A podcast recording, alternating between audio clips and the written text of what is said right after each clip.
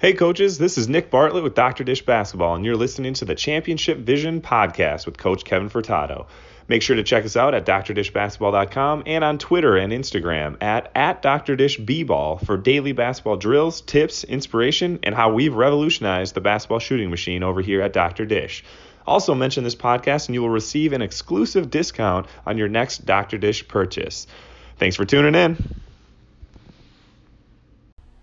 Hey everyone, this is John Beck with Pure Sweat Basketball, and you are now listening to the Championship Vision Podcast with Coach Kevin Furtado.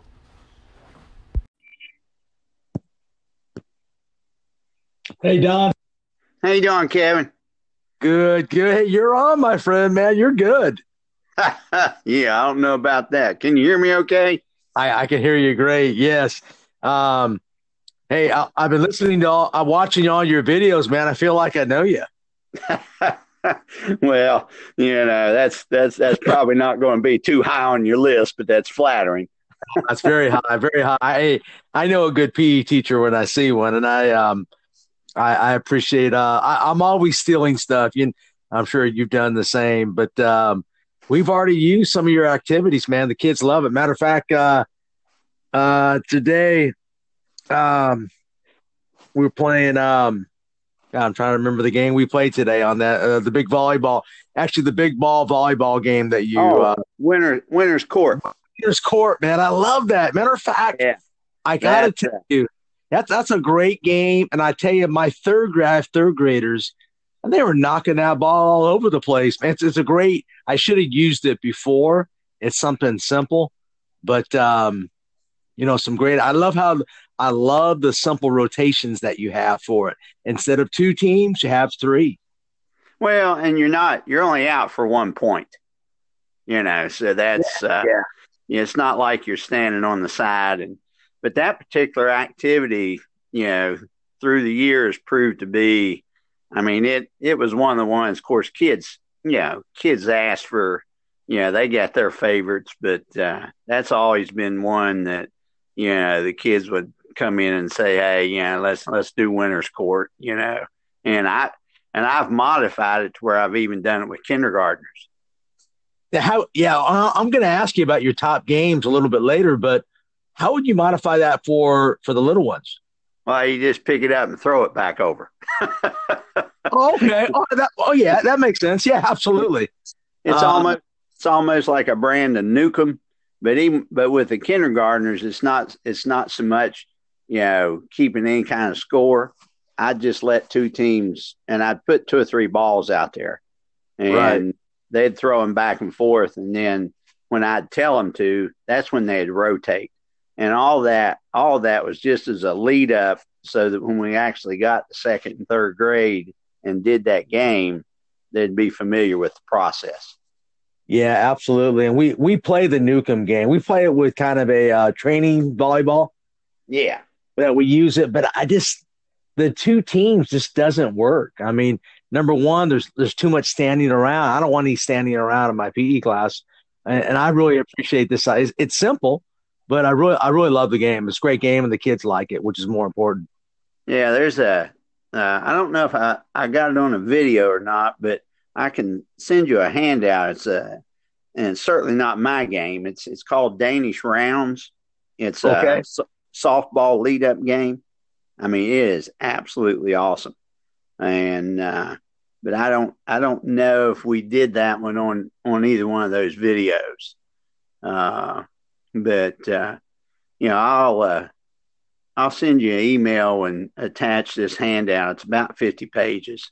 Okay, oh, great, man. Well, what what it is, it, it's basically all those games that are on those those two DVDs, and then a lot of line dance stuff. See, I did a couple line dance DVDs as well.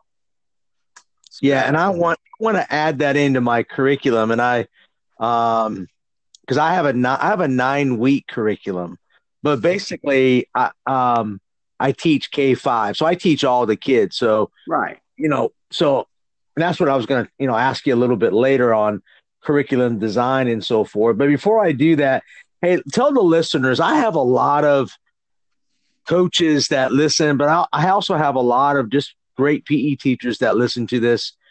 And um, tell me about your journey on how you became such a such a really great PE coach, and not only that, your experience in coaching, and I think you've done it all. I thought I did it all, but I think you've done it all. But just tell uh, a little bit about yourself. Well, you know, I grew up in a real small town in uh, West Virginia. We probably had maybe 2,500, 3,000 people in the town. And, uh, and as I was growing up, I, I came from a welfare family. And as, as I was growing and watching people in town, the folks who seemed to be the most, most what they were doing were the school teachers. And of course, those are the people we had contact with every day.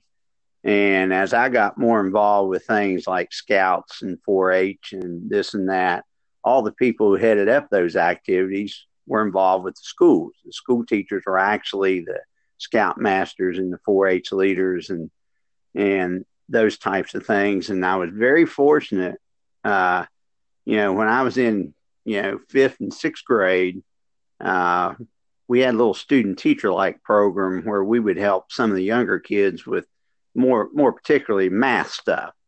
And that carried over when i got into seventh and eighth grade. I went to a little high school that had seventh through 12th grade.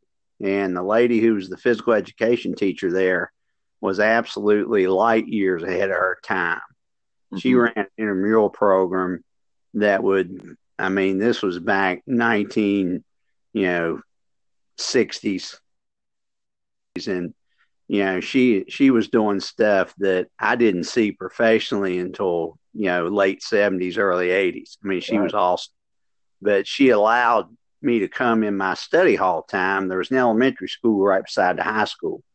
And I would assist her kind of like a student aide. And when she did elementary physical education I would help her during my study hall time.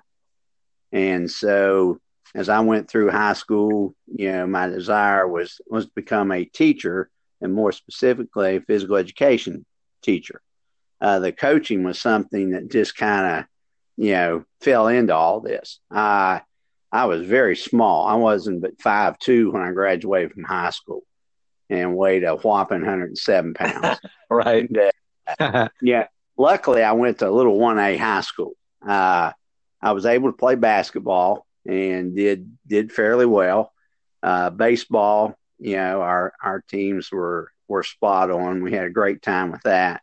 Uh, funny story about football. I'd played in the seventh and eighth grade, and when it come time my ninth grade year, I was going to go out for varsity football, and I showed up first day, and coach coach wouldn't give me equipment.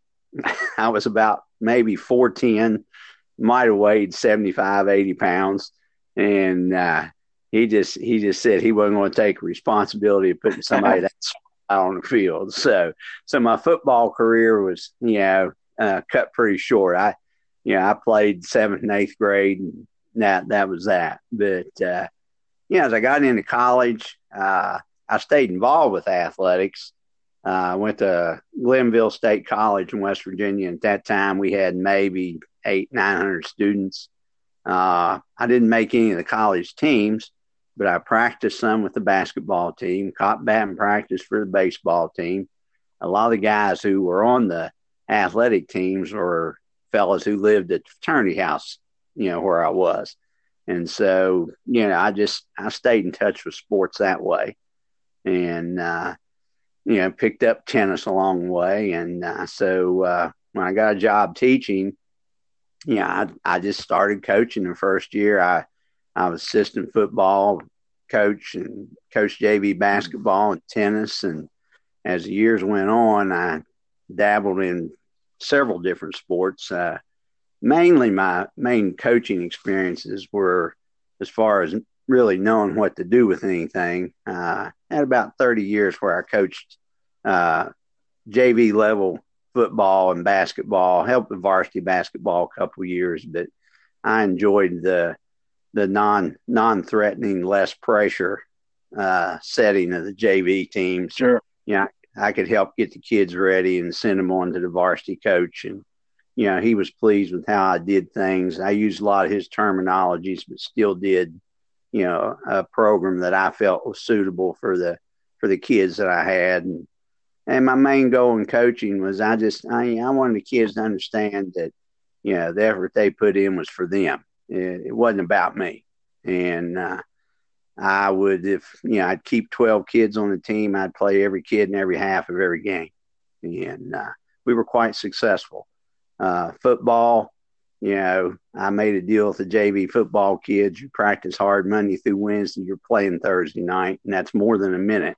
You make sure your parents are there.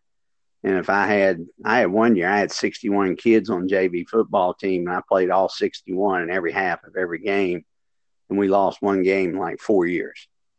Uh, but it's just, you know, you get kids to believe in what they can do, uh, but you got to trust that. I, you know, I, I respect, you know, what coaches do. It's, uh, you know, there's a thousand ways to coach every sport, and everybody's got to find what fits what they want to see happen and what their basic philosophy is.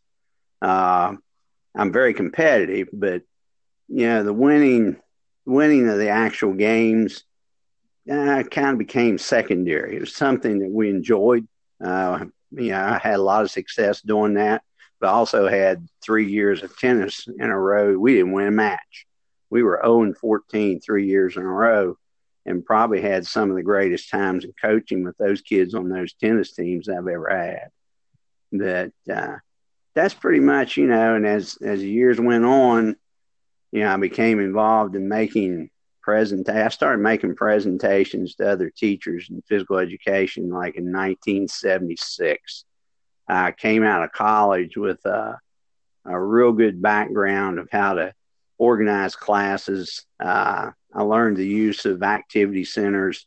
Had a college instructor that really stressed, you know, using centers to divide activities up, keep your kids involved the whole class, less standing around like you were talking about earlier, uh, and just kept things moving. And uh, did a lot of, I introduced a lot of team teaching, uh, student selection programs early on my teaching career with other teachers I worked with and uh, PE supervisor at uh, you know the district I was working in. Uh, he was he was very supportive and started getting me to help some of the teachers at the other schools, you know, kind of tap into what we were doing because he liked the fact that you know we had just total participation, you know, throughout the program, and very few, if any, discipline problems. So, uh, and then yeah, I hooked up with the guys that were working in our State Department. I uh, started doing things around North Carolina. Uh, word of mouth spread. And next thing I knew, I was in Virginia and West Virginia and Ohio and South Carolina. I uh, worked for about, oh, probably 18, 19 years for a gentleman in California named Cliff Carnes. Cliff had what was called the Education Company.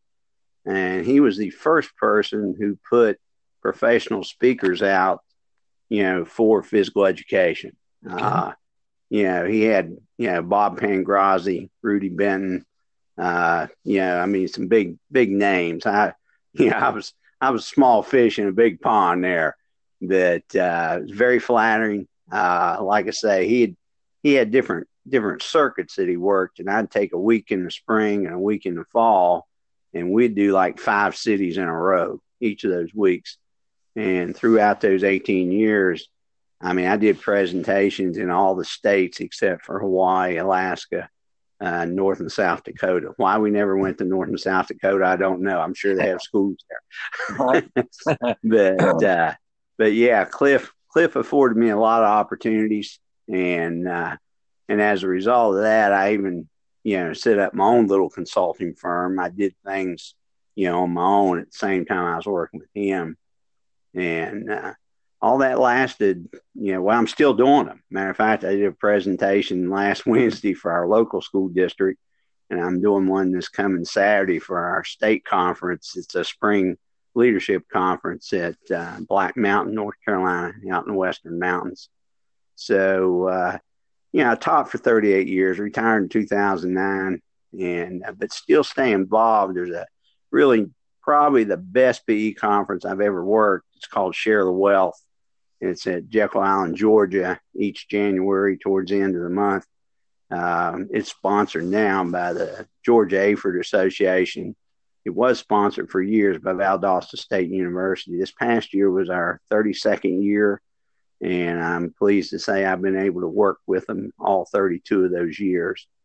And uh, it's uh, it's actually uh, has a little international flair to it. We've had folks from overseas and several different countries come uh, we've we've been able to maintain our attendance between six and eight hundred people, and uh, it's just it's tremendous. I mean, it is a practitioners conference. It goes from Thursday night until Saturday afternoon, and it's just you know wall to wall folks just sharing the best things that they have to offer, and some of the bigger name presenters, you know, Chip Candy, John Smith, J.D. Hughes, you know, uh, we get folks from from all over Jim DeWine from Texas. I mean, we just have folks coming from all over the place to help with the program.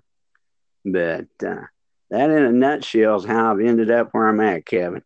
I love it. I love your experience, and I tell you what I what I sense. Um, some of the best teachers, PE teachers, and coaches that I know, because that are not former college athletes I've seen too many times where coaches get hired based on their their their college experience, their playing experience, and they put them in PE, and this just doesn't work sometimes. I, and I, what I'm saying is, you love sports for what it provides for the kids, kind of a vehicle for the kids. You can tell you're all about the kids, um, and you're very similar to me in the sense that um, I didn't play college ball and so forth. I got into athletics because I've had a lot of mentors and people, great PE teachers, elementary teachers, middle school PE teachers that I still remember, and great coaches. And I think that I think we're almost kind of a it's a different type of breed, don't you think? I mean, so many well, teachers get in there yeah. and they're not. It's not. They're not really. They don't really love teaching PE. Uh, what do you think? Well, well, what happens? Uh, you know, there, I, I, I'm hesitant. I, I don't, I don't, I'm not critical of folks who get caught up in a situation that was un. I, I think it's unfair to them because what you have, um, there are a lot of folks who are in charge. They have dual roles. They're in charge of athletics for their school system, and at the same time, they're in charge of physical education for their school system.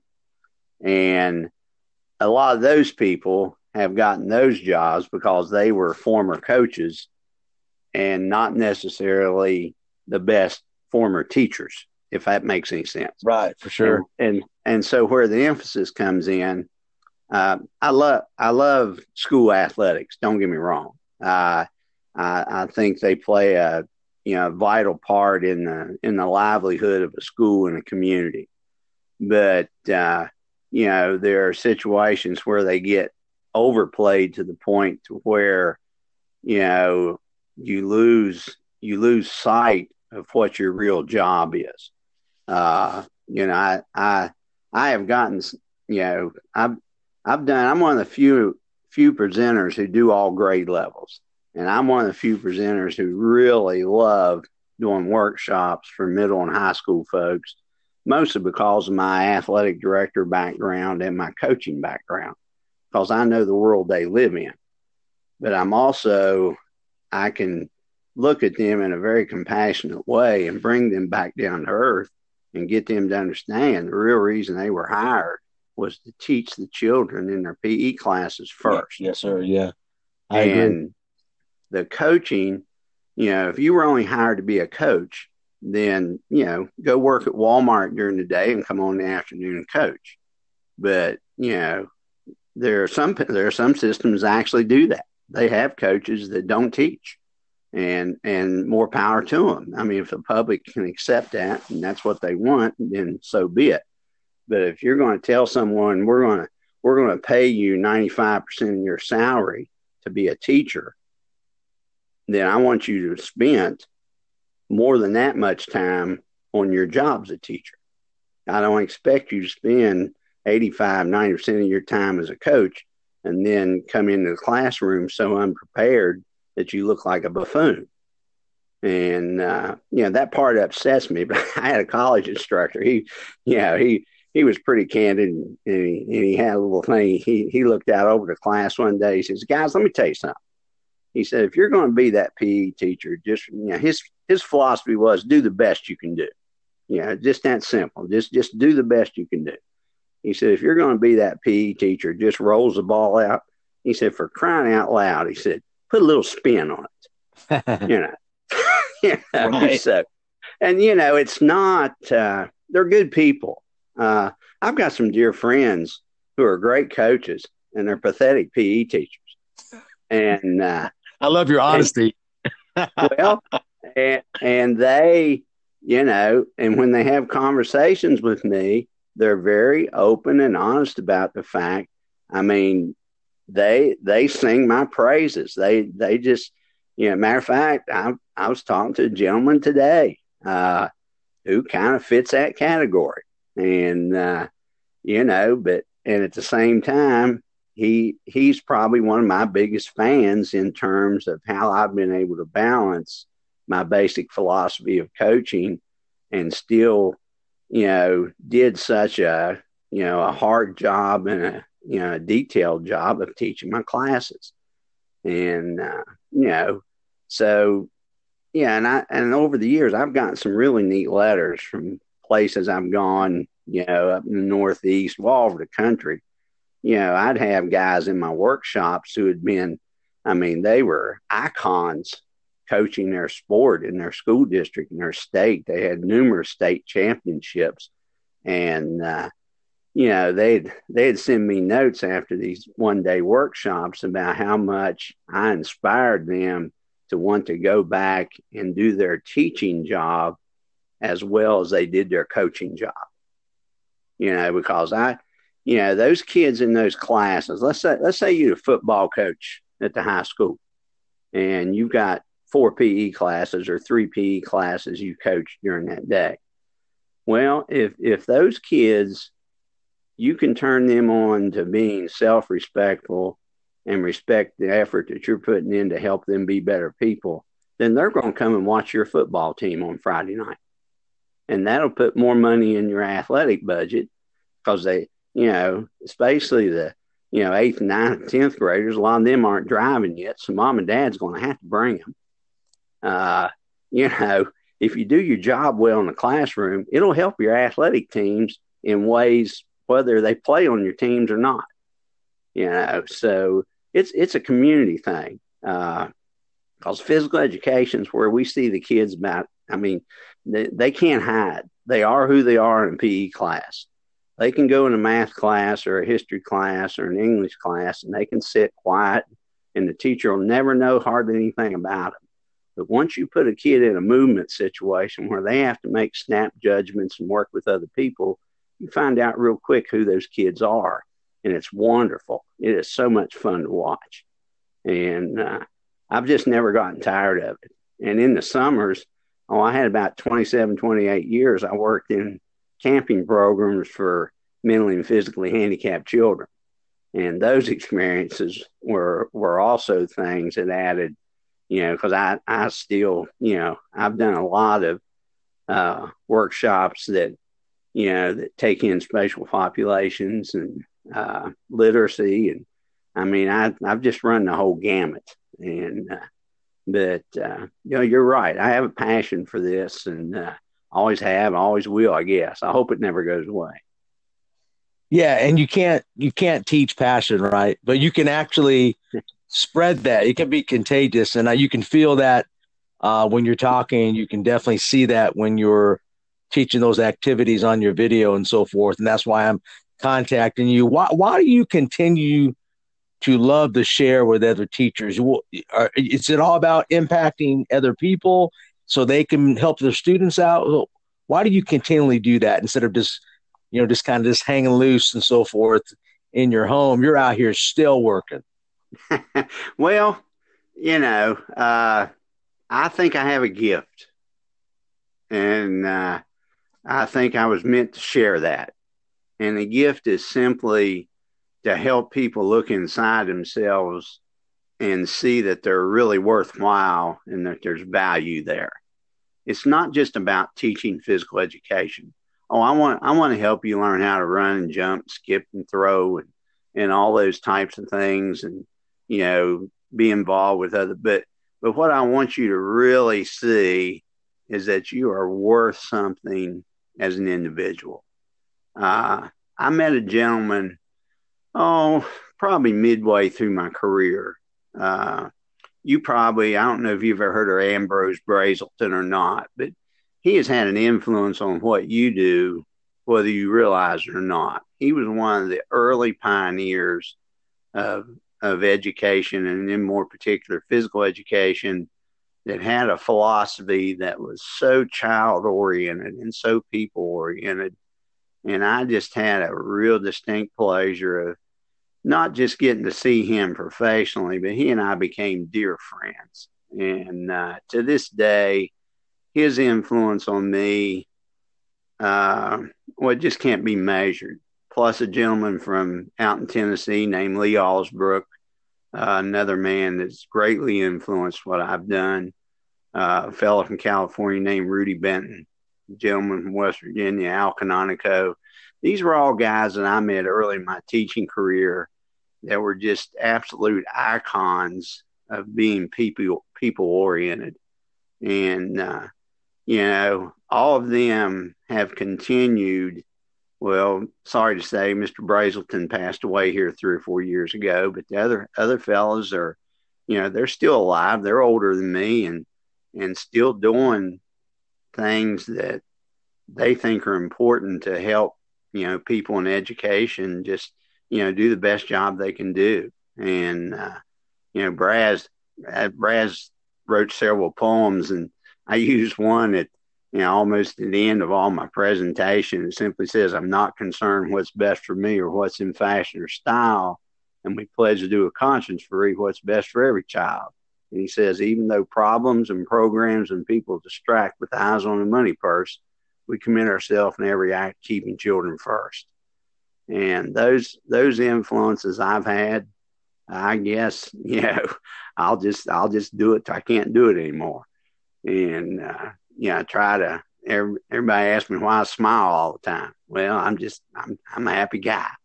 Yeah, I've been truly blessed and uh, got a you know a tremendous family, wife, and two two great sons and daughter-in-laws and four grandchildren, and know I've yeah, I'm still able to get out and do things. Uh, so, uh, you know, it's just, it's easy to get up in the morning.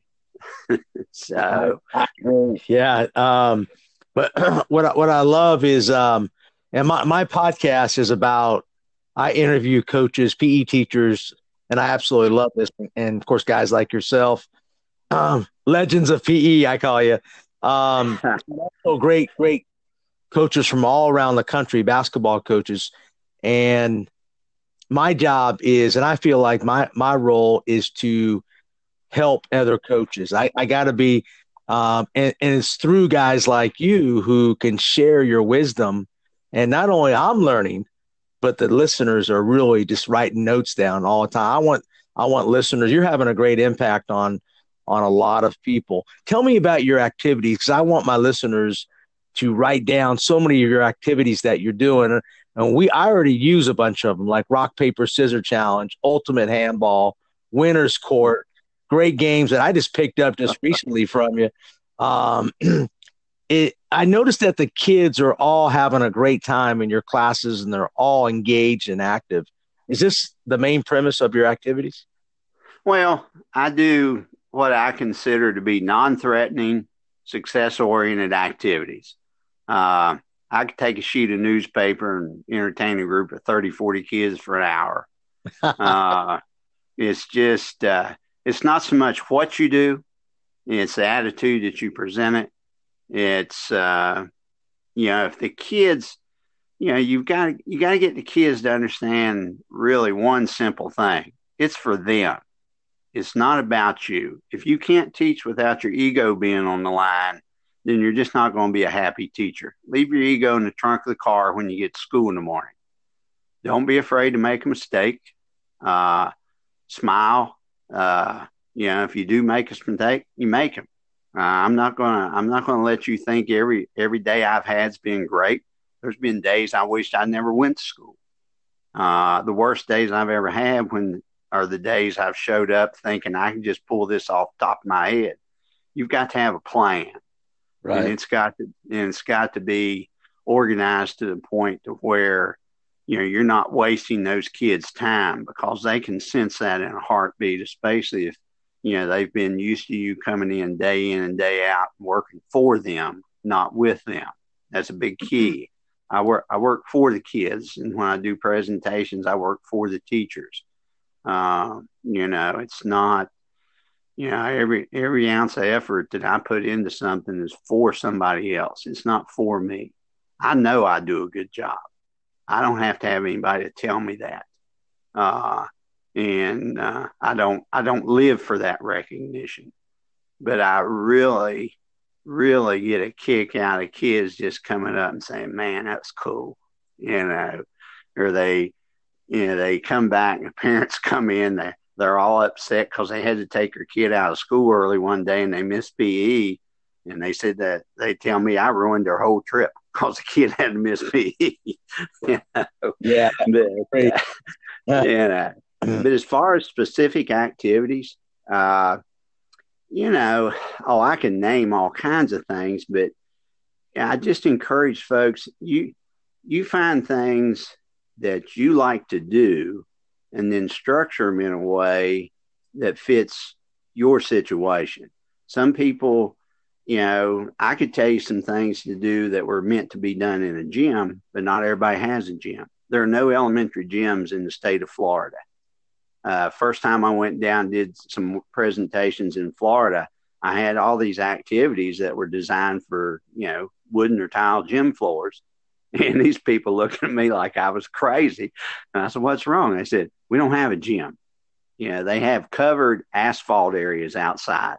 Mm. And I mean, you talking about some battles being won. Uh, you know, I my I have so much respect for the folks who teach elementary physical education in the state of Florida. It's it's just unreal. Uh, I mean, they they really, but not just there. I mean, there's situations all over this country uh, that people are teaching in the corner of vacant classrooms. Or I had a real good friend here in in North Carolina. His only inside uh, place to teach was an old Quonset hut like you'd find on a military base uh, I mean, he'd just tell the kids straight up, you know, unless it's raining or snowing outside, wear something warm. We're out of here. And, uh, but, uh, you know, it, it, it becomes that type of thing where that word passion that we, we've thrown out here a couple times, uh, you, you've got to have that. If you don't have it, then I pretty much think you, you just have a job you can be a teacher, but if you're not a passionate teacher, you, you just have a job. And I, I don't want a job, you know. I want I want something I can look at at the end of the day and and feel excited about wanting to get back there the next day. You know, if it's if it's drudgery, it's just a job. If it's something you really enjoy doing, you don't mind getting up tomorrow and going back again. And that's just the way I've always done it. Yeah, and I know of my elementary kids, and I'm the only elementary teacher. I'm very lucky. And those kids, man, you better bring it every day, man, because they bring it. I mean, it's like now it, it, I, I have a nine week um, uh, teaching uh, unit. I, I have my kids, I have a different group every nine weeks. So our nine weeks is almost up. And it's like, man, they're like crying. It's like, oh, we have to go to music. You know, it's like, or Spanish. It's like, well, those are great. Those are great specials. But man, they love PE. And I think the main reason why is they can get out and move, man, and really have fun. Um, I would like to see other teachers do that more, almost take a, a PE philosophy to the classroom because kids want to, they want to move, man. They want to be active, don't they? Well, they do. And, uh, but you know, um, probably the most difficult job in education is is elementary classroom teacher. Uh, they get a lot thrown at them, get a lot put on them, and uh, you know, it's just uh, I don't know. Um, I have a lot of a lot of empathy for them. Uh, my hat's off to them. They fight battles that you and I just don't have to fight. Right. Uh, and the structure you have as far as being nine weeks, you know, that's unique to your school. Uh, you know, there's a lot of a lot of public school situations. They'll have they'll have like instead of for nine weeks, you know, most elementary settings I was in, I saw I saw each class, you know, once a week, but then they would go to a music teacher or an art teacher or or media or foreign language, you know, uh, on other days. You know, I'd see them the whole year, but I'd only see them once a week for like Yeah. 30 minutes. yeah. And, uh, I don't. you know, that, that, that, you know, you had to be pretty creative. Uh, I got to where I never really, never really taught much in units. I would take a group of skills and focus on them, but golly, I'd have so much going on in that 30 minutes. I might have, you know, four or five centers operating and dealing with, you know, half dozen different skills. Um, but, uh, you know, but here again, it's, it's not so much, I still, my, my major contention is, is not the what you're doing, but the why. And then the what becomes totally irrelevant. You know, I I could get kids excited about, you know, very little of anything that involves any any kind of extra equipment or any kind of game structure because, you know, they they would know that the reason we were really doing this was was for them to grow and to develop. Uh, and you know, once once you get them hooked on that, and they're excited about coming to you because you're giving them life lessons as well as physical education lessons, then you know it just you know it becomes it just becomes exciting every day. You know, and then the bad days you have, they're okay, they'll pass. You know, the kids work with you. Uh, and I've had situations where I've gotten frustrated and disgusted and, you know, uh, angered by certain types of behavior and said things to classes and children that I probably shouldn't have. And I would immediately, well, not immediately, but later on in that day, I, I have gone to a classroom and knocked on the door and asked the teacher if I could speak to the class. And she, you know, looked at me kind of funny. I said, well, I said, something transpired in my physical education class I wasn't real proud of. I need to talk to these children. And I just tell them straight up, yeah, I made a mistake. You know, I didn't handle the situation that we had as well as I could have.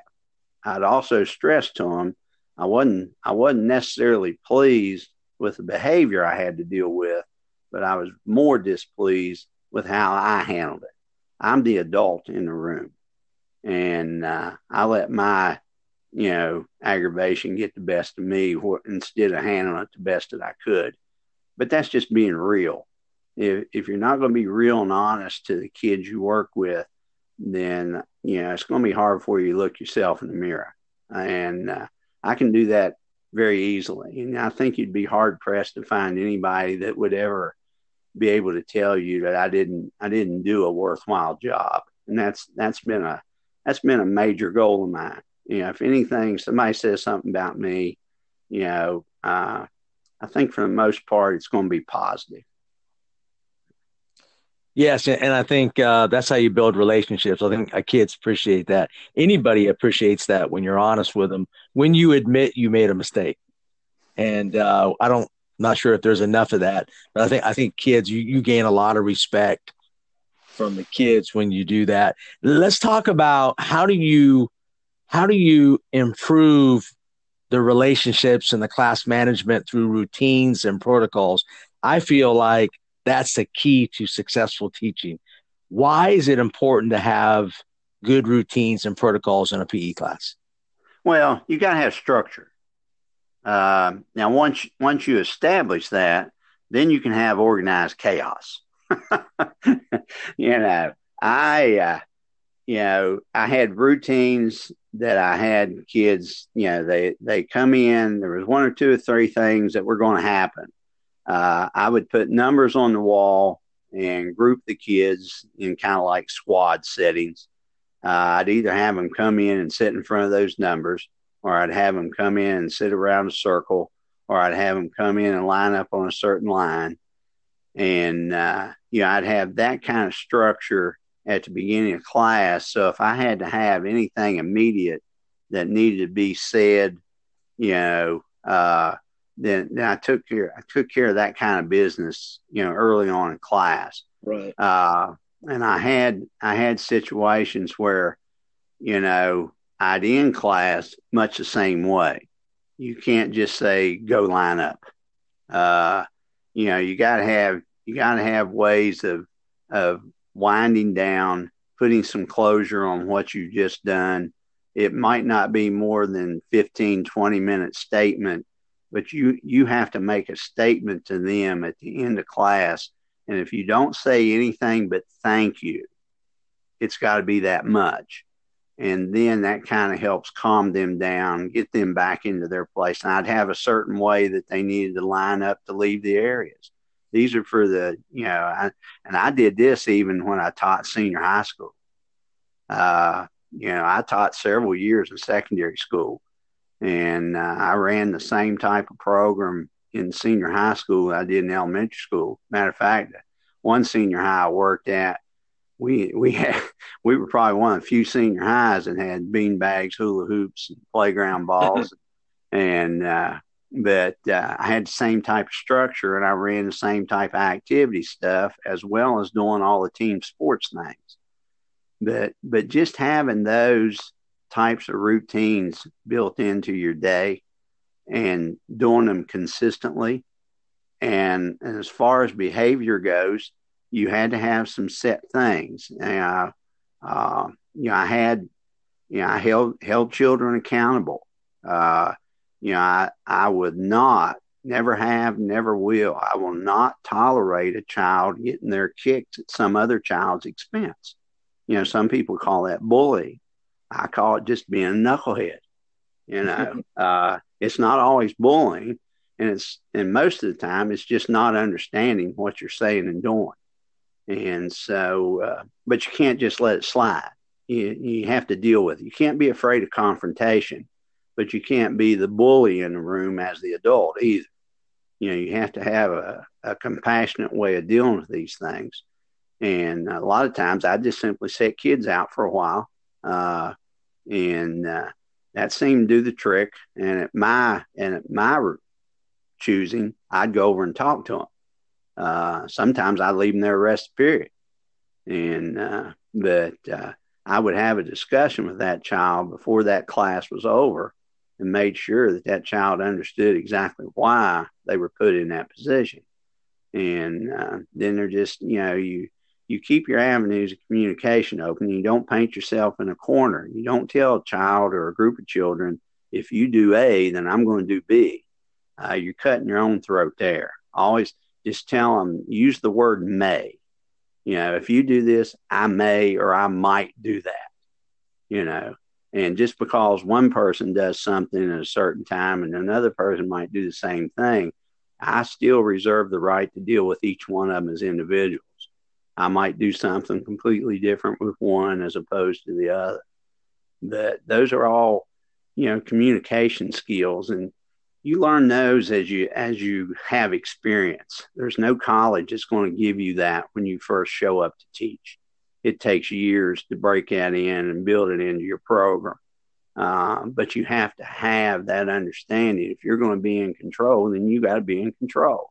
If you want the kids to be in control, then you need to quit teaching and go on and do something else. And the same thing on the athletic field. You know, I'd I'd keep 12 kids on a basketball team, and first first practice I'd have with those 12 was plain and simple. One of the first things I would say, I'd say, gentlemen, I said, congratulations. I said, we're going to have a great year. I said, we're going to practice an hour and a half. And I said, I don't intend to repeat anything. I said, you need to pay attention to me. I said, I know more about basketball than you do, and that's just the way it's going to be. And I said, I expect you to be able to perform when I ask you to perform because I'm going to play every one of you in every half of every game. And I did that. And, uh, but it's just a matter of structuring things that, you know, somebody's got to be in charge. And I've never has never been hesitant about being that person. Matter of fact, it's to a fault. I, I kind of, I've told several principals that when, you know, I go to a different school, I said, look, worst thing you can do is put me on a committee. I said, I'm not going to do anything but hack everybody off. I said, don't, don't put me in a situation where I got to stand and sit and listen to people just waste my time. If you got got a proposition, put it out there. You know, if you're just going to run your mouth so somebody can listen to you, I'm not your guy. I said, please don't put me on a committee. I'm going to make all those people angry because I'm going to take over. and that's just, yeah, it's just, that's just what I did. Uh, and there were some committees where I was politely asked to leave, but uh, suited me just fine. I just, just, but people understood if I came to them with a proposal, it wasn't something that just popped into my head. I've thought it through. I've thought about consequences. I've ran that thing down and organized it four or five different ways. And then if it's still not what we need, that's okay. But at least, you know, we're going to give something a try. And uh, it's not going to be something that somebody just flippantly said, well, let's do this. But uh, yeah, I'm, I'm a sticker on being organized. And when I do presentations, I have a note card. I still have note cards from presentations I made in 1976. and I'll, I'll keep these cards. And if I get asked back, I can look on there. I can see all the activities I've done. And then that way I don't repeat the same programs. I don't have a canned presentation. I try to make my presentations match what that school district has asked for. But they're so detailed. It might say from 815 to 818, we're doing this. 818 to 827, we're doing that. And I go through the whole day that way and that's the way I run my athletic practices. Guys, guys that were my assistant football coaches, I'd hand them a note card at first of practice. It'd say from two thirty to two thirty eight, such and such, you know, all the way through to four forty five.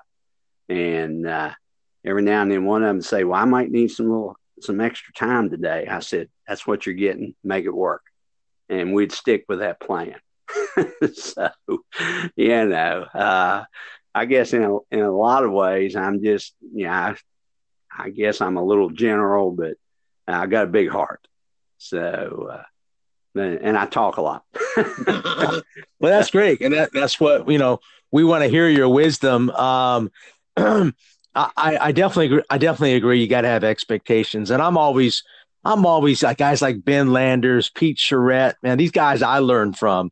And um, what we have in our class, we have in our classroom is these three rules respect yourself, respect others, respect this place. It's simple. Um, and we have to go over that every day because every time each day is different. The kids come in with different issues and so forth. Um, but what I really believe is you got, like you were saying, you got to have consequences for those kids that do not follow the rules. I think you got to follow up on things, don't you think? And oh, absolutely what I have is, you know, um, you know, number one is a warning. Number two, it's a 60 second count. You got to count the 60 Mississippi. And then three is you're on the bench, which means you got to fill out a little sheet for them and they got to have it signed by the parents. Do you have that type of program? How, what do you do with kids that are not behaving in your class, but do it in a positive way? Well, what you do, you got to be quick enough to make an assessment right away if it's a real problem or it's just something that's going to, you know, pass right away. Uh, generally, kid, I mean, I, I'm, I'm observing these kids. I'm watching what's going on, and I'm, I'm seeing what's happening. And invariably, you're going to get some child come over and say, "So and so's done such and such," and I'll look at them knowing full well. I mean, I just saw what all transpired. It wasn't that big a deal. Right. And so I'll just I'll look at that child right now. I'll say thanks for sharing that with me, and I'll just walk away. And uh, they just kind of stand there for a moment, thinking, well, maybe it wasn't that big a deal, and it wasn't. And I also have I have what I called an arguing center. Because I had things structured in in activity centers. I might have four or five groups working at the same time in the gym. And I once I got through my initial instructions, got the group set and got things moving, here's the rule. If you and I and seven other kids were together in a center and you and I decided we were going to argue about something and take those other five people time away from them and doing stuff, I would simply look at you two and I would point. And that meant you get out of that center, you go over to the arguing center, you two solve your problem, then you can come back. But we're not going to penalize those five people who are following instructions and doing what they're supposed to do. They're not going to stand there and listen to you two knuckleheads argue. And that worked really well because most of the time when I pointed, they never would leave because they'd immediately decide it wasn't anything to argue about. And uh, I just have very few problems. Uh, occasionally, a child's going to lose their temper, and uh, that's real. You got to deal yeah, with it. Yeah, we you, you can't let a child physically abuse another child. Right. And if someone if someone ever threw blows or anything like that, or really got you know, to the point where they shove somebody into the wall on purpose and that kind of thing. Uh, yeah, I, I, I, I, took a little, little harder step with that. Uh, I've even shut the whole class down before and uh, made a call to the office and uh, had them come and get, you know, a couple folks and, you know, explain to them right then what happened. I, I needed them out of that situation and I'd be up a little bit later and we'd deal with it. But, uh, very seldom had to do that. Uh, but it's just, you know, you you can read the behavior patterns of your of your kids, and if and if they know that you know you're watching them not to get them in trouble, but to help them understand the importance of being polite and being considerate and being the best person they can be, then they buy into that. It becomes their class. You know, I, I, I talk to them in such a way, even though I'm setting the guidelines, I make them feel like they've agreed with every one of them. So they actually become their guidelines and not mine. And you can do this with kindergarten and first graders. All you got to do, I mean, you just, I mean, I'd have a first grader in tears about once a week, but that's okay. You know, he has to understand something. He, he's not going to tell me no just because that's what he does at home. Uh, I'm not asking a child to do anything that's going to hurt them. Not asking them to do anything that's you know that they're not capable of doing. But for them to just to buck up and have some temper tantrum because they simply you know uh, felt a little bit out outplaced at that time, well, they're going to have to get over that and you know it only happens once or twice, and then they're okay. Uh, does, does it does it break my heart see a child with tear running down their cheek? Well, sure it does, but that's you know that's life. Uh, you know everything everything's not you know peaches and cream, and uh, you know, uh, but for the most part, the kids would really hate to disappoint me, and but that's because I made them feel like that class was theirs and the effort I put into it was for them and not for me. And uh, you know, they bought they bought into just being well. You talked about the three things you had. Mine was pretty simple. You know, try what I ask you to try, do the best, act like you got some sense. That's pretty much, you know, uh, right. yeah. And I had one sign every gym I've ever taught in my whole career. I had just one sign that says "No whining." I can't stand whiners. We have more people in this world right now between the age of 25 and 45 that don't do it. I guess they call them millennials. I never seen a bunch of whiners in my entire life right. because they they've grown up with these video games to where they can hit a reset button when things don't go their way. They want somebody else to solve all their problems. Well, I'm sorry. I've taught kids for the since 1970. Well, before that, I started helping kids when I was in high school. I got out of college in 1971.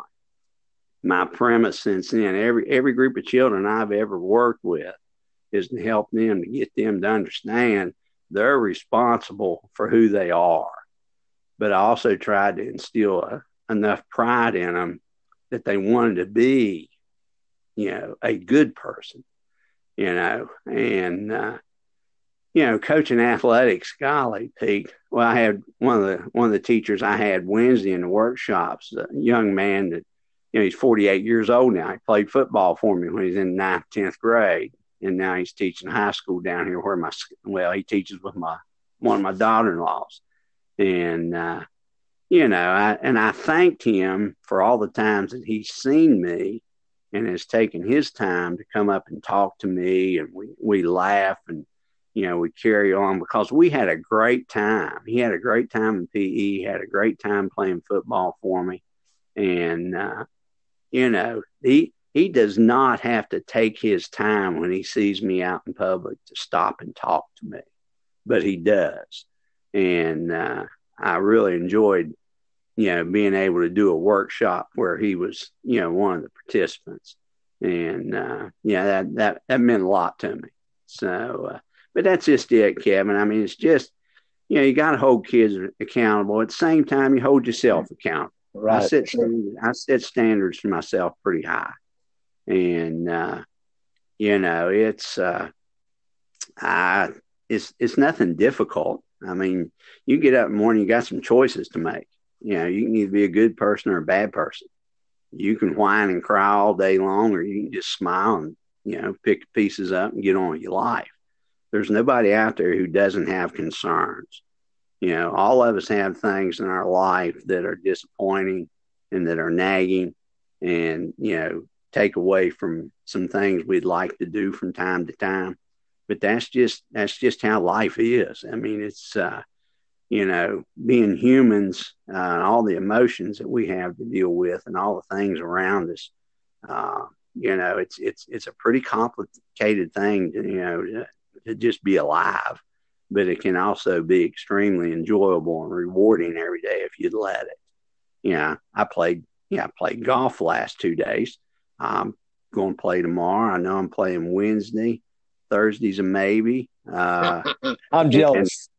So, but uh, you know, it's uh, I don't know. I, I like I told you early on in this in this podcast, I came from a welfare family in the coal fields of West Virginia, and to look back to where I am now and where I came from, oh, I can't help but smile.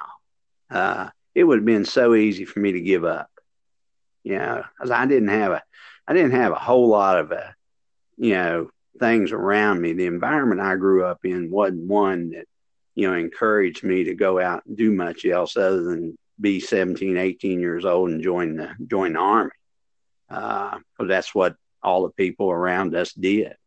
Uh, but for some reason or another, I I was the first person in my family to decide to go to college and do something besides the service. And I'm pleased to say that you know all the members of my family since have you know, uh, gotten college degrees. And um, so I guess, you know, from where we started to where we all ended up, we, we, we did okay.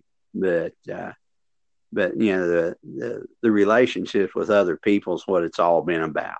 Uh, it hasn't, you know, it doesn't have anything to do with winning ball games or any, any of that kind of stuff, even though, you know, that's fun and I enjoyed it. And, uh, played really well in golf today. I actually shot one under par. So uh, too bad. I was going to try yeah. to get a game with you, but not now. You're going to have to give me some strokes. oh, hey, but it's it's you know, uh, golf's one of those games too where you know I'd play with little boys a plus two handicap. Bless his heart. I mean, he was within five or six inches of having probably eight or nine birdies a day. He ended up with one. he did he had one of those days. He looked at me. He said, "This is so frustrating." I said, "Yes, it is." I said, "It's that kind of game." I said, mm-hmm. "You know, tomorrow, tomorrow you might hate it, but the next day you'll love it again." So, and that's kind of what teaching will do to you sometimes. You know, even with the passion I have, you know, I told you earlier, there have been days I've walked out of school. I thought, "Dang, what? You know, why? Why did I even come here?" Uh, I mean, you just you have days that just beat you up. And and if you sit down for about 20, 30 minutes, you can pretty quickly figure out why that day was that way. And most of the time it'll point back to what kind of preparation you had for that day. Yeah, like I said, my worst days were when I tried to go in and just pull it all off the top of my head. Yeah. Yeah. It's uh I mean, even even with as much as I've done and supposedly that I know, you know, you just can't. Uh, I, I I just can't do that. I'm I'm not comfortable. I feel like I've cheated, you know, cheated the people I'm working for. I feel like I've cheated myself. Uh, so that's I guess that's why I've just gotten so anal about time and making sure things are organized and you know keeping the kids busy and occupied and and you know want want them to leave with a smile on their face because I want to leave with a smile on my face. Yeah, it's a great philosophy to have on, um, and and, and preparation is the key. Um, and and I want to talk to you about that. I want you to construct me really not, not you don't have you don't have to put it all in detail, but construct with me a a, a nine week lesson plan lesson plan for elementary. Now I already have what I do, but I'm always looking for how will you put together a nine week lesson plan for fourth and fifth grade? And, and, and, I'll tell you what I do, and I want to hear your comparison. Um, I do, I do something different every week. And I'm I have a games approach to how I teach. I want kids to go in there. They're always asking about my different games, but I do something different each week. How would you design a nine week program? Well, you know, uh, Probably not much different. Uh, I may have an intention of, I focus in on a group of skills, which allows you to give you an endless number of approaches as far as activities. I'm basically a games oriented teacher myself. Uh, there are some people who play games just to occupy the time. Right. And they and they think they're teaching. Well, my games are structured to reinforce basic skill development that I've taught the children. And uh, sometimes just rote, you know, throwing and catching drills or shooting drills at the basket or handling a hockey stick or, you know, something like that before you actually get into game activities, you know, sure. give, give, give the kids a basic skill set, you know, but I think I think a games oriented approach is a is a great way to go as long as your games are designed and structured to reinforce your overall instruction. If you're just playing games for game's sake, uh, I don't think that's wholesome. Uh, I think I think the kids will enjoy it, but I, I'm not sure that you're going to be able to get them to understand the real value that you're trying to get across to them. Because the challenge, the challenge of skill development, especially when you add games to it and you put a certain amount of you know competition in it, you know it be, it goes so far beyond the skill development. That's when you get into the people skills. Right, that's when you sure. get, that's when that's when you get into this this cognitive understanding of of how much energy and time and devotion it took to learn those skills and how important it is to appreciate what you can do but it's even more important to appreciate what someone else can do you have to make them good i'd say patrons who can watch someone and appreciate what they do whether it be good or bad you know i i tried to train kids especially when i got up for fifth sixth grade to watch their classmates participate in a very compassionate way. If someone wasn't very good, we didn't make fun of them. We would critique it and then we would help one another.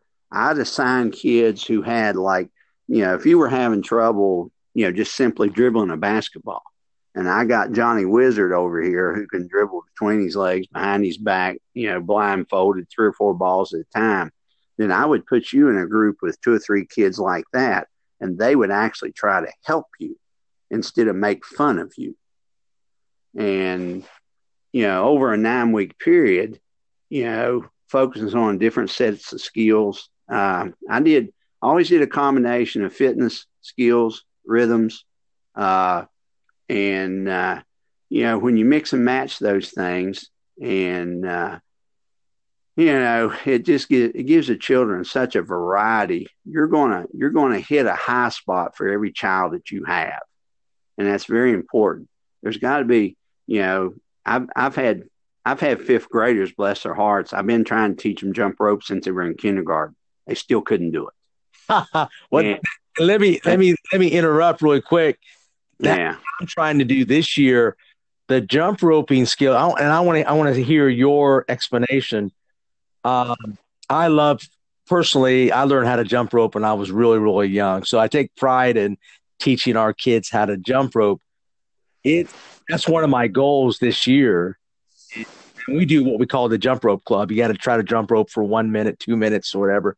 Um, kids are not jump roping. It's just not part of the culture anymore. Why they play video games, bud? Yeah, I mean, it's just jump roping is like a foreign, it's like a foreign exercise, and it's been a struggle. But I'm staying with it. What do you think about our jump rope skills and and it's being taught how to jump rope, but a lot of it's just perseverance, man. You just got to do it all. Oh, that's it. That's it. And and it's one of those things. It's it's a lot more visual for kids than what we realize. For a kid to track that rope when it comes over top of their head and time when they need to jump, uh, some kids real that's that's where they struggle with it most because some kids just aren't real good visual learners. Mm. And the ones who have the most trouble jumping rope that I found are those types of children. Now, I've got a dear friend travels all over the world, Mark Rothstein. I don't know if you've ever, you know, he's he is the the jump rope guru. Mark he does Rothstein. stuff with, yeah, he does stuff with the jump rope. It's just not humanly possible. but anyway, if if you have access to any of his stuff, what I'm going to do, I'm going to get your email and I'm going to. Uh, well, I've got your email. Yeah, you got and, it. Yeah, yes, sir. I'm going, I'm to send you some contacts of some folks as a follow up to all this that you need to get in touch with. Rothstein, uh, I mean, he's just, he's phenomenal. Uh, you know, I got a dear friend who's Mr. Basketball in the state of West Virginia that you need to get on this co- this podcast. Uh, you know, he's, you know, he, uh, very, very oh, talented gentleman who's devoted his life to to, to basketball and other things. Uh, he was AP English teacher and a principal, and he still uh, he and I well he's he's my best friend, and you know we get together you know a couple times a year. Uh, but uh, anyway, I, I'm going to follow up with some of this, but but not right. get away from the structure for the nine nine week thing. Uh, I would do so many things in a nine week unit knowing that I'm only going to have those kids for those 45 days. Oh, golly. And those 45 days is, we'd probably well over a 100 different activities easily. Yeah. Easily. And, uh, but they would be, they'd be centered around skill development. Now, here's what I do with fitness. I'm not a big fitness test person. Right. Never have right. been. Never will be. I've used fitness tests to make kids aware of the importance of being concerned about their level of fitness and well being. Uh, as far as recording results and doing the presidential challenge and all that stuff and you know the FitnessGram i just i just never got into that uh, mainly because of time right time and, exactly right but but I would use bits and pieces of several different fitness test programs to to help. And it was something that would it it it, it went all year through the program. I wouldn't do just like fitness things for a couple weeks and that was it. I mean, we talked about fitness stuff constantly. Uh, you know, this this theme of healthful living, you know, it's it's a constant thread through everything that that that I did. And uh, and like the the game situation. Uh, you know, I got to where keeping any kind of score or anything just became totally irrelevant. Uh, you know, it just and eliminated arguing and fussing and carrying on, and you know, you just uh, you know we just play, and uh, just like at Winner's Court game, you know, there's three or four ways I could tell you you could keep score, but none of them are necessary. The kids get so the kids get so involved in just playing they really don't care what score is. And uh, so, Don, are you more non-competitive? Is that the right term? Because I oh, no. or no, no, no, no, I we have competition about everything we did. Okay, we just didn't make a big deal out about winning and losing. Right. Competition to me is you being able to take the skills that you have today, apply them to this activity. Now we might we we might keep a score, but it doesn't mean anything really. It's just it's just to keep your mind focused on what we're doing. But let's say let's say we're doing winner's court that you're familiar with, you just used. Okay, we're not keeping score, but we're going to play. And what I do, I number the kids on each team for their serving order. I don't let anybody serve two times in a row. Right. And uh, so, you know, you're you're focused on your group performing as well as they can against each group you face on the other side of that net. And within your group, I'm hopefully got you focused on using the skills that you have to the best of your ability. And when it's all over and done with, and we sit and talk about it, well, sometimes you'll have one group that just steamrolls everybody. It just happens that way. And then other days you'll have three teams that are you know, it just turns out they're fairly equal that day. Everybody's biorhythms were on the right track. And, you know, everybody was hitting hitting their best shots and moving around the court and not stumbling over one another. And uh, but anyway, when the discussion comes, and I'd always have a discussion after these activities, and you know, it would be okay. You know, what what's some really neat things we saw today? You know, how how did you feel about how you did? How did you how did you feel about the other teams? And you were only allowed to make positive comments. Now, you can be critical in a positive way. You know, you might say, well, you know, uh, those guys over there, you know, they, they, uh, they were really good today. Maybe not quite as good as they were yesterday, but they were really good today. you know, you, you're letting them know that they didn't have their best stuff today. And, and that's letting those other children know that somebody is recognizing and watching what they're doing. There's nothing more precious than a child understanding that somebody cares about what they're doing. Uh, competitive wise, no, I've never shunned away from competition. I encourage kids to be competitive, but for the main reason of gathering an understanding and appreciation for the skills involved and how much energy and time and devotion it takes to develop those skills. Uh, you know, and that's that's just a whole different side. You know, uh, a lot of coaches simply just they coach to win. Uh, Winning's okay. It's not great. Ask Duke. North Carolina throttled them twice. Yes, Zion Williamson didn't play, but their team fell completely apart. And I blame a lot of that on the coach. You bring all these schools to your university, these kids to your university on scholarship, and you play about five or six of them. And then when it's crunch time and you need the other four, well, they don't have a clue what's going on. They've just been practice players. Well, that's a disgrace. Some of these college coaches make me and you look like geniuses. you know, I mean, you know, you give me, you give me, you know, thirty million dollars. Yes, That's another podcast, right? Hey, could be. but, uh, but anyway, it's controversial, Don. I think you're talking about Coach K now. Hey, man came home from a national championship he lost with three timeouts in his pocket. yeah. Oh man! And nobody says a word though. Hey, nobody says know, a word, it, right? It, it is what it is. Yeah, you know he's one of the greatest there is, but you know, they overcoach. I'm sorry. There's yeah. a lot of high school coaches that overcoach. It's a simple game. You only play mm. five people at a time. Right. Okay. You got one ball. You got one ball, 10 people on the floor.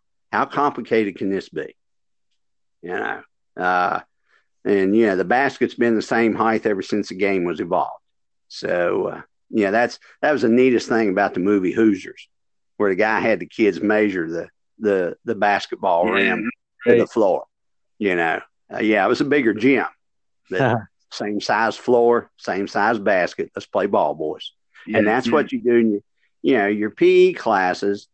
Uh, you know, you just you gotta you gotta have that knack for you know structuring those things so the kids are comfortable every day they come in, uh, regardless of what the activities are. Uh, there were some some weeks, you know, I mean, I yeah, I've had like the senior high. I'd have those kids for a semester, and uh, yeah, I'd see them see him five days a week, and there were weeks I never did the same thing two days in a row.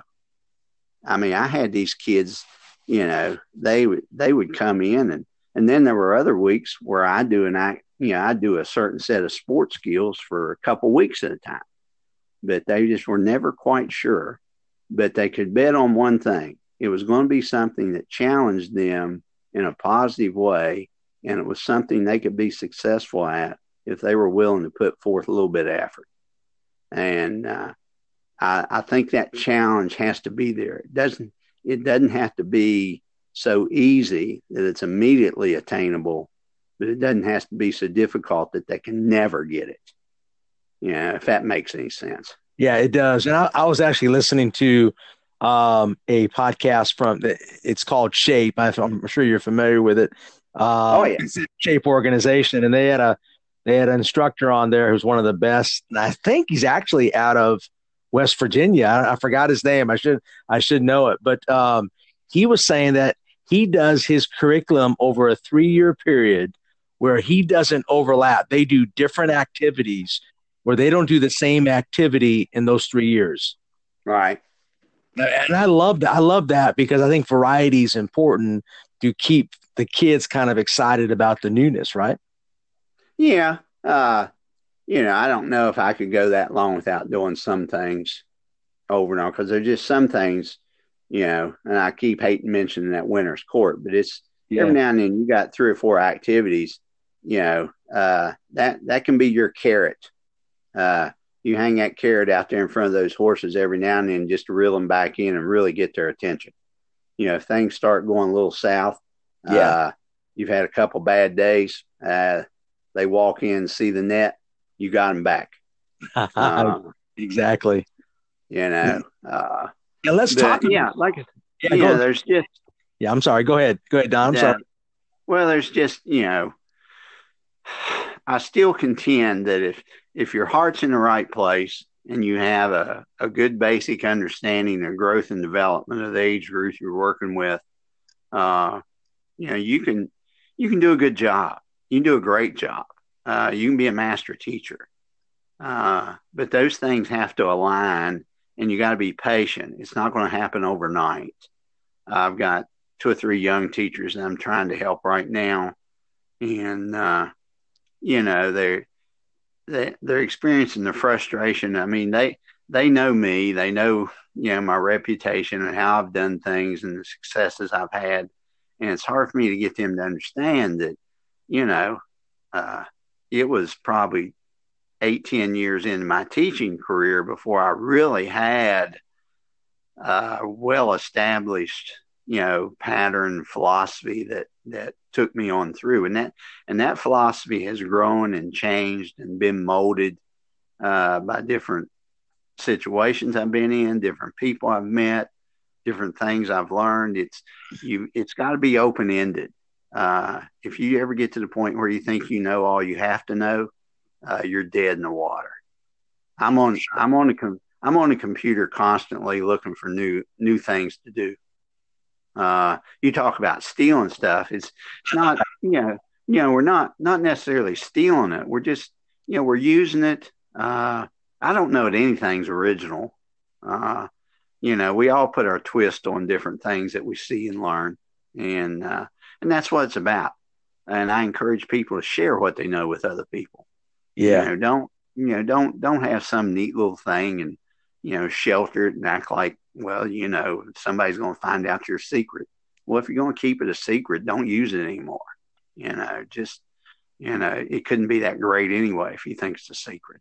And some of the activities, Don, are on Twitter. PE, I'm oh. telling you, Twitter oh, yeah. the best PE. I, I coaches that I, I had no clue who they were. There's some great PE teachers out there that are sharing information, don't you think? Oh yeah, we got two boys here in North Carolina, Joe Weaver and Gabe Irvin. They're big time Twitter guys, and all those all those folks on Open. Uh, you know, Brian DeVore, Jim DeLine, you know, Sarah Brickhouse, you know, Ben Landers. You know, we'll see. I'm gonna be with Ben this weekend. He's he's part of the program that I'm gonna be involved with this weekend. And I just I just met him. I just met him in October. I, I haven't really seen him present. And so this weekend will be the first chance I'll see him actually work and present some activities. And uh, you know, uh, here I am. I mean, I, I'll be 70 years old in July and I'm still as excited as I was when I was 20. And I only I only wish and hope that people who are listening out there that that teach and coach that by the time you reach 70 years old, you still have the same type of passion burning in your heart for working with kids that I do. Uh, it's been a blessing, and uh, you know, I just uh, you know, education's hard, uh, all this assessment stuff that's been poured on us the last 15, 20 years has gotten completely out of hand. But that's another podcast in itself as well. I'm not going to, I'm not going to grab that soapbox tonight, but, uh, but anyway, you know, uh, and I've rambled a lot and, uh, you know, I, I, apologize for making this more difficult for you than it needed to be. No, not at all. Hey, Don, I'm actually going to a conference this Friday with uh, Pete Charette, uh, JD Hughes, and Dave Senecal. These are all co- teachers out here in this area. You probably know all those guys. Um, well, but, I just I just gave okay the PE conference I mentioned, Share the Wealth. Yeah, uh, I'm fortunate enough. There's an award that they named after myself and uh, Dr. John Merriman, who from Valdosta State University, who who saved Share the Wealth. And uh, so it's called the Merriman Puckett Award. And I just gave that award to Dave Senecal back in January at Share the Wealth. At the Dave. Yeah. And I've, and I've also given the same award to JD Hughes. Uh, I don't know, I don't know Pete, uh, but it, uh, in talking with JD and Dave about their upcoming workshops, uh, they're, you know, Pete is, uh, a real good friend of theirs, and the three of them are excited about getting this up and running. And I would encourage those folks out there who are listening, if you see some material out there about their workshops, it's definitely worth your while to go.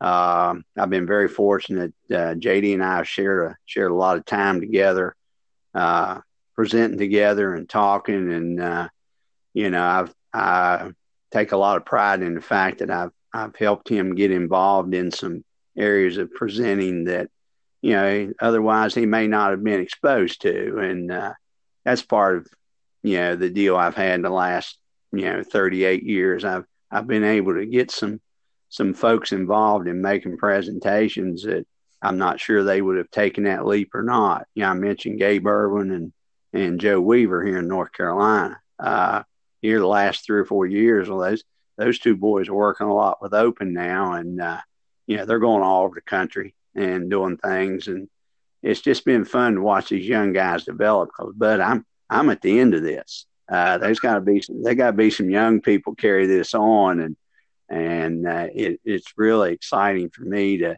to see that caliber of, you know, these guys are master teachers.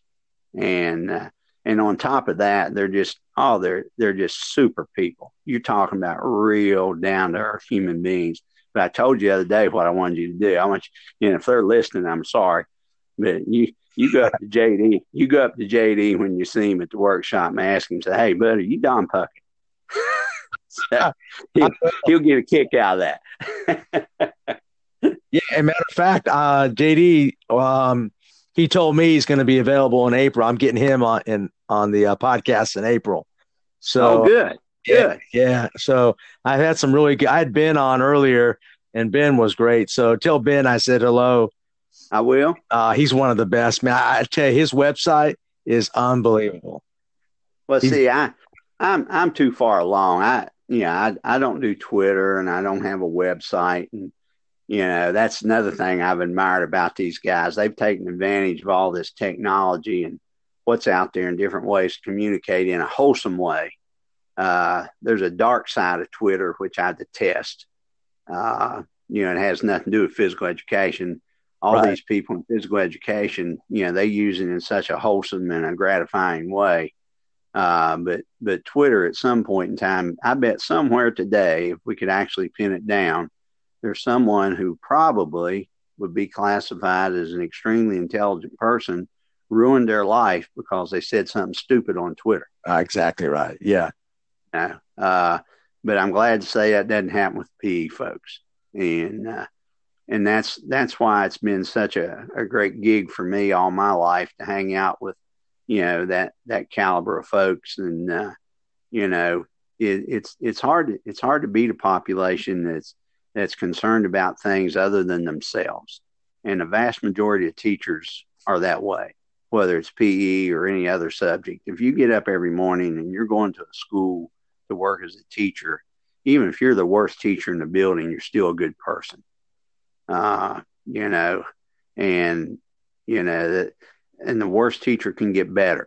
Uh, but uh, you know, it's just uh, it's it's very very gratifying, you know, to have, you know, that I don't know, I my my buddy I mentioned it's the basketball man up in West Virginia. He he calls me the biggest Pollyanna he's ever met because I I don't uh, oh I get upset about things, but I don't hang on to them.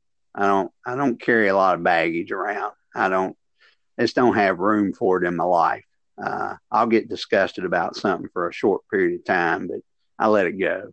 Uh, too many, too many good things I can get up in the morning and do besides complain about stuff. Absolutely, yeah, I agree. Yeah, you're you still got the positive approach, man, and I and I appreciate you sharing um, with our audience and me, and I and I, uh, but I do have two more questions for you because I know you got to go, and I know it's getting late. Um, if you were putting a presentation together, give me, and if I was there, I want your your top three PE activities that you would you would tell me as an elementary teacher. Give me your top three activities that you can teach me. I know it's kind of hard to say it over the phone, but what are your top three activities you would want to have your elementary kids do? Lower. Oh, let's see. Give me your uh, well, I, am going to give you three good ones. One you've already mentioned. One you've already mentioned, Winner's Court. Okay. Simply because because I can start the fundamentals of that with kindergartners and build on it all the way up through adults. All right. Another one is what I call it's a it's a throwing and catching activity called quarterback rescue. I love that. Our kids played that the other day. I forgot yeah. to tell you. and and see that's another one that you can start as kindergartners and and develop those skills and different distances right throwing and the different things i even get into punting the ball as well as throwing and catching it right uh, as the skill levels develop uh, a third one probably would be danish rounds it's like a softball baseball lead up game okay and uh, I quick quick synopsis here. Uh, you got a batting team, fielding team. Batting team has four minutes to bat. Okay. They have a line. They have a line, and you hit the ball off a tee. All right. Fielders field the ball, and there is a designated catcher in a hoop outside of the first baseline, actually off the playing field. All right. Every ball that's hit by the batting team has to be fielded and thrown to the catcher. Now, the runner has a choice to make. They can run as far as they want to run, first, second, third, all the way home if they want to. But when that catcher catches the ball, I blow a whistle. If you're not on a base when the whistle blows, you're out. You simply come to the back of the batting line. Now, the batting team can have more than one person on a base at a time. You might have five people on first base. I got you. And, and the next person hits the ball, three of them might run, two of them might stay there. Those other two didn't think they could make it to second before the catcher got the ball. And see, the batting team, that goes on for four minutes. And you can just keep one of those flip scores. You know, when the kid makes it, they don't come all the way back across home plate. I have a line out to the side of home plate so they won't run over the batter. You know, when they cross that line, then they flip a score over. And uh, four minutes, you know, fielding team becomes a batting team. And uh, it just uh, you know you make kids rotate around the field. I mark certain spots. You know, if I'm in the gym, I'll I actually put some floor tape down. Okay. And and I'll make make the fielders, you know, start in those spots to keep them all from crowding up around where the batter is. I actually try to teach them fielding positions, you know, with this. And uh, that one I don't do with kindergartners. First graders can handle it. And the higher the grade level goes, I mean, the excitement, I mean, and, and you would think when, uh, if you, let's say you got a class of 25 kids, you got 12 kids batting, 13 in the field in four minutes, all 12 of those kids are probably going to hit the ball two or three times. And, uh, it's, it's, it's quick paced. Uh, it's just a lot of fun. I actually learned that from a good friend of mine up in New Jersey. Uh, he's, he's a principal now up New Hampshire, a boy named Jim Ross. Okay. And, uh, but, uh, you know, he talked about stealing stuff, but, uh, yeah, Danish rounds, Danish rounds, winner's court, quarterback rescue. Those are home run hitters. And those are only three of about a thousand. Love that. You know, it's funny. I, I got two out of those three, but you know what? We've actually played cone tip, which is so. Oh, yeah. And um, I'm trying to, I, I think Danish probably is better, probably more uh, running. Well, the cone tip's just a lead up to how they can get used to running the bases. Right, right. And uh, you know, it's it's a it's a great one as well. And then you you couple that with some fitness things, some skill development, a little little rhythm and dance. Uh, you got your nine week program, bud. Oh, no doubt, no doubt. Well, I tell you, I, I mean, I have, I, am an activity guy, and that is um, I do a lot of stuff with my kids. Sometimes I feel like I'm not focusing enough, uh, but I do believe uh, in the daily lesson plans of of the skill development. The I do an instant activity every day. The kids come walking in. The, we do it. We do an activity right from the get go. No wasted time, um, just to keep them moving. And then we talk. Then we go skills. Then we go act, then we go game activity, then we go closure. Um, and that's my last question. How do you design your daily lesson plans? Well, that's you pretty much got it in a nutshell. Uh, you gotta have you gotta have an opening way. You gotta have a consistent way to open. Uh, your your middle instruction, you know, uh, try to minimize the time I spend giving instructions. Right. I don't want to take away from participation. But then there needs to be some kind of closure, even if it's just 30 seconds. You've got to thank the kids every day. There's probably never been, I won't say never because you never should never say never, but most likely there have been very few classes that have ever left a gym that I taught in or a teaching area where I didn't pull them together and thank them for what they did that day, all the way through senior high school. And, uh, you know, it's just, it's very important. Uh, those kids have to understand that you appreciate the effort that they're putting forth. And, uh, but yeah, you know, your, your consistent opening, uh, you know, structure with, you know, even even if you just, you know, you have you come in, you do your instant activity, and you immediately go into a game. You you don't need to do the skill stuff. You know, they've already covered it. They're ready to play that game. Even if you spend the vast, if you got a thirty minute class, you spend 22 of it playing winner's court, hey, bud, that's a home run. yeah, and, uh, yeah. And uh, and you don't, and folks don't need to feel guilty about that. You know, it's uh, as long as you close things down with a legitimate, sincere thank you, and uh, you know, it's uh, can't go wrong with that. Yeah, it. it's it's it's worked for me since I started helping out that you know the elementary kids when I was in seventh grade, and that was way back 1961, 62. So it's been a long haul. I was born in '64, so yeah. Well, see, I I was teaching PE before you were born, but I wasn't. But I wasn't but 13 years old. hey, hey, hey! You're a wise sage, man. You're just uh, that's why that's why that's why I got you on the podcast, man. Kind of gain that wisdom. Hey, I finish my class every day with student of the day. I have them sign a board. What's your philosophy on that? I just feel like I I like to honor certain kids. Is that is that something you would do, or is that something that w- you see a lot of teachers doing that?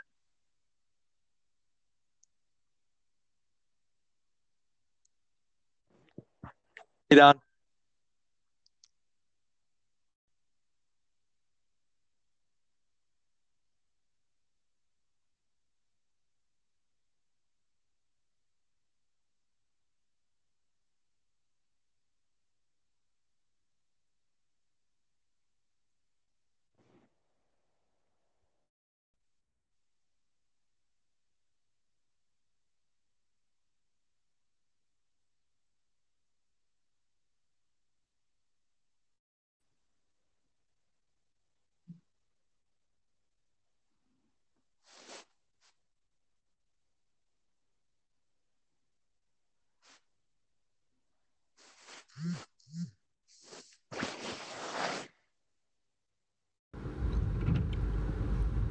Coaches, I hope you love this this podcast with Coach Don Puckett. I think he's one of the great all-time PE teachers, and uh, I always appreciate uh, PE teachers who have been doing it for a long time.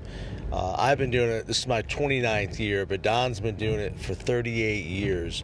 Um, and he was one of the first all-time uh, PE presenters that went around the country and uh, presented PE ideas and PE games. Uh, and now there's just so many great PE teachers out there, and Don was kind of the first of the first, man. I mean, he, he started the he started the um, you know the the PE presentation curriculums that uh, if you go to Jekyll Island and, and, places like that where they have these big time conferences, he was one of the first to start it. So it was a treat to listen to him, and you can really tell that um, he cares about the kids. Number one and uh, just by listening to uh, what he went through as a kid and his background and so forth. So, hey, if you need any resources, contact championshipvision.org. I'd be glad to help you if you need any resources on any topic, whether that's physical education or uh, basketball, please contact me at championshipvision.org. Thank you for listening to the podcast, and I'm looking forward to my next podcast, which is coming out very soon. Thank you.